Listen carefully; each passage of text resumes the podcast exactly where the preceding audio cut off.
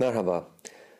Bugüne kadarki bütün kayıtlarımda farkında olmadığımız bedensel pratiklerin yani günlük hayatımızda rutine bağladığımız belki de ve aslında tahribat yarattığının farkında olmadığımız, travma yarattığının farkında olmadığımız bedensel aktivitelerin farkına varmamızın uzun vadede duruş bozukluğu geliştirerek denge kaybını önlemesinin öneminden bahsetmeye çalıştım. Yani biz yaptığımız hareketlerin bedenimize olan etkilerini fark edersek bu hareketler kaçınılmaz olsa bile en azından daha az zararlı atlatmak için bir inisiyatif alabiliriz. Bu kayıt serisi boyunca sunmaya çalıştığım en önemli bakış açısı aslında bu. Duruş bozukluklarına dair kaydımda duruş bozukluğundan muzdarip olan insanların bütün vücutlarını etkisi altına alabilecek olan bir oryantasyon probleminden bahsetmiştim. Yani dik durup durmadığının farkında olamayacak insanlar olduğunun ya da önündeki herhangi bir şeye uzanırken tamamen verimsiz, çok gereksiz kaslarını kullanarak vücudunu çok asimetrik ve yorucu bir şekilde kullanarak e, günlük basit pratiklerin dahi aslında vücutta bu bağlamda kalıcı problemleri arttırabileceğine dair örnekler verdim. Bu oryantasyon problemini farkına varabilmemiz için aslında çok basit ve etkili bir e, kavram var elimizde. Hareketin yeniden organizasyonu. Yani herhangi bir fiziksel pratiğin minimum efor, maksimum verimle, minimum deformasyon, maksimum kazançla yapılabilmesi için hareketlerimizi tekrar gözden geçirmemizin aslında bize ne kadar fayda sağlayabileceğine dair bugün ve geçmişte de tabii bugün artık çok geliştirilmiş birçok yaklaşım var. Yani belirli hareketlerin travma yarattığı çok bellidir. Siz günde 8 saat otomobil kullanıyorsanız eğer ve eğer beliniz ağrıyorsa aslında başka bir suçlu aramaya çok gerek yoktur. Ancak farkında olmadığımız birçok günlük uygulama bize çok az efor sarf ediyormuşuz, çok deformasyon yaratmıyormuş gibi gelse dahi uzun vadede kalıcı etkiler yaratabilmektedir. Daha doğrusu bu verimsiz hareketlerin toplamının uzun vadede yaşlanmanın da getirdiği yıpranmayı arttırma ihtimalinden bahsediyorum. Yani çok basit bir örnek vereceğim. Ben duruş bozukluğundan, kambur duruştan muzdarip bir insan olarak hareketlerimi sürekli gözlemliyorum. Yanlış hareketlerimi sürekli değiştirmeye, daha verimli, vücudumu daha verimli ve simetrik kullanmaya özen gösteriyorum. Zaman içinde bir gelişme kaydetmeme rağmen bu gelişme bitmiyor tabii. Çünkü benim bu duruş bozukluğunu kazanmam aslında çok uzun bir zaman aldı. Ancak yaklaşık iki senedir bu duruş bozukluğumla ilgili müdahalede bulunmaya çalışıyorum. Gelişme kaydediyorum. Daha da kaydedeceğim ancak bunun için sürekli düşünüyorum. Acaba neyi modifiye edebilirim? Acaba neyi daha verimli yapabilirim diye. Bu konulara kafa yormaya başladığımda bu küçük beden farkındalığı oyunlarını günlük bazda herhangi basit pratikler bazında uygulamaya başladığımda fark ettim ki bir gün düşünmeden öne doğru eğilip önümdeki masanın üzerinde duran su bardağını almaya çalıştığımda bu pozisyonda aslında yapılması gereken nedir? Önce elimi uzatırım. Daha sonra dirseğim elimi takip eder. Eğer bardak çok ilerideyse omzumu da hareketin içine katarım. Bardağı kavrarım. Ağzıma götürürüm. İstediğim kadar suyu içerim. Ve aynı yoldan bardağı yerine bırakıp kolumu geri alırım. Şimdi bu şekilde hareket sıralamasını düşününce aslında çok basit ve gereksiz bir uğraş gibi gelebilir. Ancak ben size yaşadığım pratiği anlatayım. Ben o gün fark ettim ki ben önümde duran su bardağına uzanmak için önce kafamı öne doğru getirmek gibi bir hareket sıralaması belirlemişim aslında. Zaman içinde bu oturmuş. Ben fark etmemişim bunu. Ancak dışarıdan baktığım anda anlıyorum ki aslında oldukça verimsiz bir hareket yapıyorum. Gün içinde bu şekilde pratiklerimi modifiye ederek verimlilik artışı sağlamaya çalışıyorum. Naçizane. Bu hareket algısının yeniden örüntülenmesi yani hareketlerimizin yeniden sıralanması, hareketimizi yeniden organize edebilmemiz içeriğinde bir genel çok yaygın karşılaştığım bir problemle ilişkilendirerek bu kaydı örneklendirmek istiyorum aslında. Boyun ağrılarından bahsetmek istiyorum. Birçok kişi için boyun ağrısının sebebi, yaşadığı boyun ağrısının sebebi bellidir. Çok bilgisayar başında çalışmak durumundadır. Çok fazla kitap okumak durumundadır. Çok fazla yazı yazmak durumundadır. Çok fazla cep telefonu kullanmak durumundadır. Ve bu yüzden boyunun ağrıdığını düşünür insanlar ve doğrudur tabii ki. Bu pratikler uzun süreli yapıldıkça ve vücut eğer simetrik kullanılmıyorsa geçici ve kalıcı hasarlar yaratabilir. Peki boyunun bu deformasyonunda boyun özelinde ne var diye düşündüğümüzde benim aklıma ilk gelen tabii okuduklarımdan da çıkardığım boyun bölgesinin manevra alanının çok geniş olması ve gözlerimiz dolayısıyla çevreyi çevreyi görmek için, çevreye bakmak için, dengemizi sağlamak için boynumuzu gereğinden çok fazla hareket ettirdiğimizi hatta şunu söyleyebilirim ki manevra imkanımızı suistimal etmemizi beraberinde getiriyor. Yani biz herhangi bir pozisyonda sağ tarafta aşağıdan geçi verdiğini düşündüğümüz bir şeyin oradan geçip geçmediğini görmek için anında çok hızlı bir şekilde boynumuzu sağa, aşağıya ve arkaya ve çok da arkaya hatta döndürerek anlık görme ihtiyacımızı, denge ihtiyacımızı giderebiliyoruz.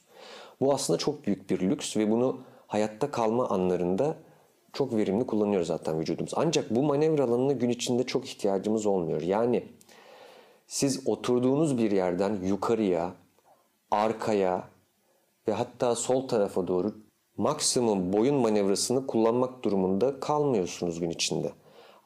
Peki bunları biz nerede kullanıyoruz bu şekilde? Yani her an bir tehlikeye maruz kalmıyoruz ama bu manevraları kullanıyoruz çok zaman. Mesela ne zaman kullanıyoruz? Ayakta dururken cep telefonu kullandığınızı ve boynunuzun, başınızın cep telefonuna doğru nasıl eğildiğini düşünün.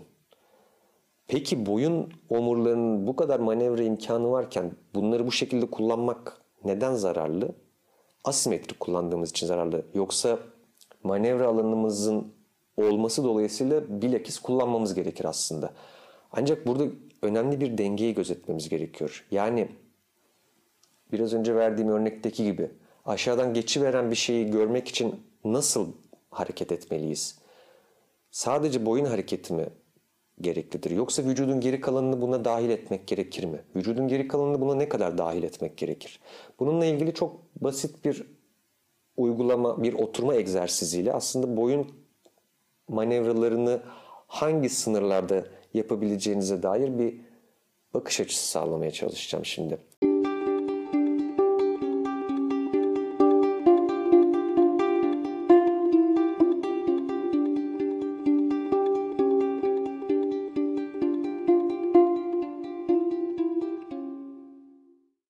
Tabanı sert bir sandalyeye oturarak kalçanızın iki tarafındaki oturma kemiklerinizi hissedebilirsiniz. Karnınızı öne doğru ittiğinizde yani bel çukurunuzu arttırdığınızda bu oturma kemiklerinin ön tarafına oturduğunuzu, ön tarafını daha çok hissettiğinizi, bel çukurunuzu azalttığınızda yani karnınızı yavaş yavaş arkaya doğru ittiğinizde bu oturma kemiklerinin arka tarafına doğru oturduğunuzu, arka taraflarını daha çok hissettiğinizi fark edebilirsiniz. Ve bu öne ve arkaya doğru manevralar sırasında, karnın öne doğru hareketi sırasında yani sırtınızın geriye doğru yaslanma eğiliminde olduğunu, karnın arkaya doğru manevrasında ise sırtınızın öne doğru eğilme eğiliminde olduğunu fark edebilirsiniz. Şimdi sizden yine sandalyenin tam ucunda otururken tamamen öne doğru eğilmenizi, başınızı olabildiğince yumuşak bir şekilde en aşağıya doğru yavaş yavaş getire, getirmenizi istiyorum. Bu pozisyonda oturma kemiklerinizi dikkate alarak belinizden itibaren yavaş yavaş dikleşmeye başladığınızda boynunuzun ve kafanızın öne çıkarak belinizden daha hızlı hareket etmesine izin vermeyin lütfen.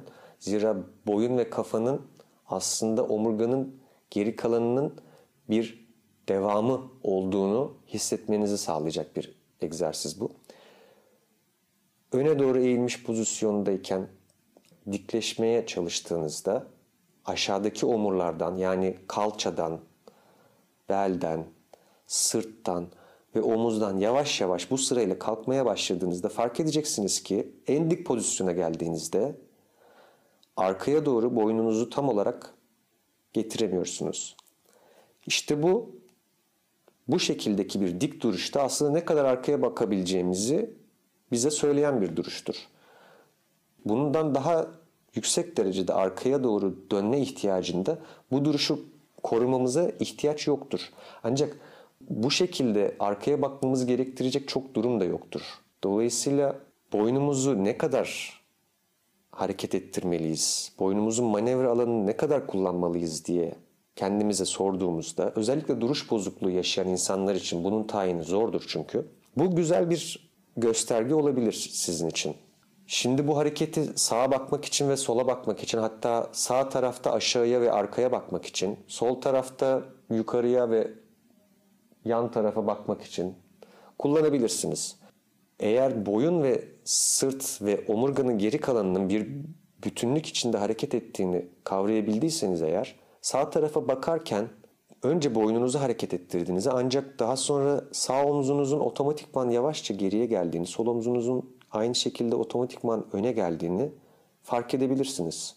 Bu hareketler ilk başlarda yapay gelebilir alışkın olmadığınız için ve büyük ihtimalle daha önceki manevralarınızdan da daha yapay görünecektir dışarıdan. Bunu bir egzersiz olarak yapabilirsiniz. Ben ilk yaptığımda örneğin işte o tam nasıl ifade edebilirim onu?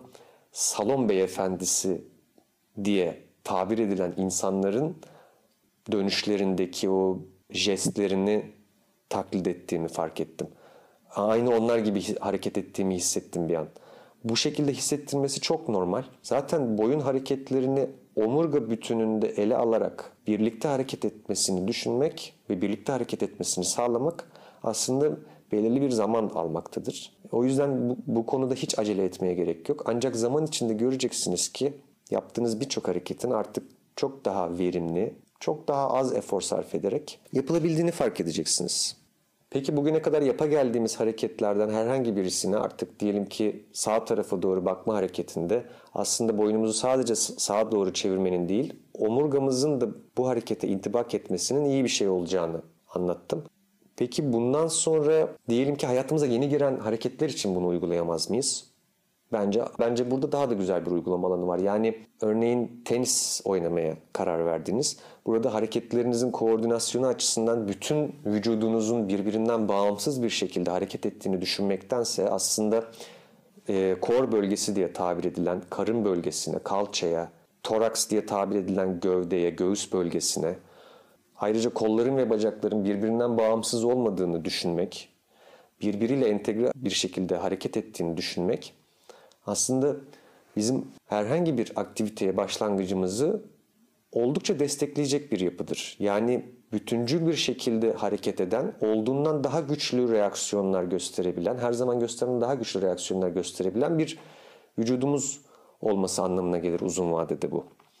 Hani bugün tenis oynamaya fırsatınız olmayabilir. Tenise başlamak için çok uygun bir zaman olmayabilir bugünler ama hayatımıza yeni giren başka pratikleri bu şekilde organize etmek için ve doğru bir şekilde kurmak için hareket örgüsünü, hareket vücudumuzdaki hareket kodunu yeni giren hareketler ne olabilir örneğin hayatımıza? Benim şu an için deneyimlediğim yeni pratik örneğin dışarıdayken sokak kapılarını açmak için artık ayağımı kullanıyorum veya bir elektrik butonuna basmak için dirseğimi kullanıyorum.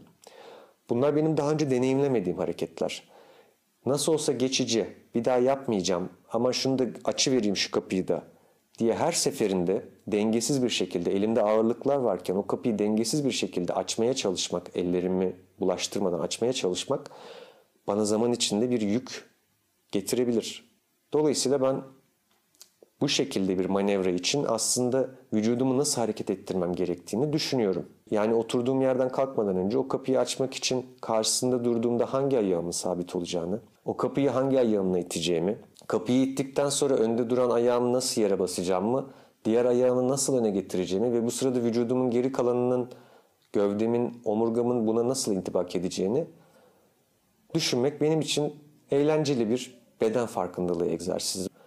Ben bunu gün içinde çok sık olmamakla birlikte ara sıra hmm, şimdi şu hareketi yapsam nasıl yaparım acaba? Kolum veya bunu şu an oturduğunuz yerde arkada duran uzaktan kumandaya ulaşmak için ne yapmanız gerektiğini düşünerek de aslında e, oynayabilirsiniz bu oyunu benimle birlikte.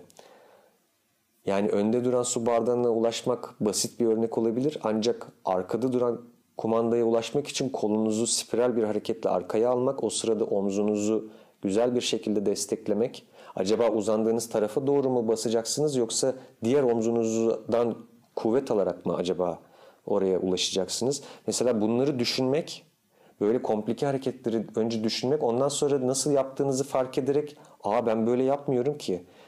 Meğerse ben şu kadar da tuhaf bir şekilde yapıyormuşum diye fark etmek aslında yani bu çeşit beden farkındalığı oyunları özellikle bugünlerde benim için çok sık başvurduğum oyunlar olmaya başladı. O yüzden e, ben oynuyorum buralarda. Eğer e, siz de benimle oynamak isterseniz görüşmek üzere diyelim efendim.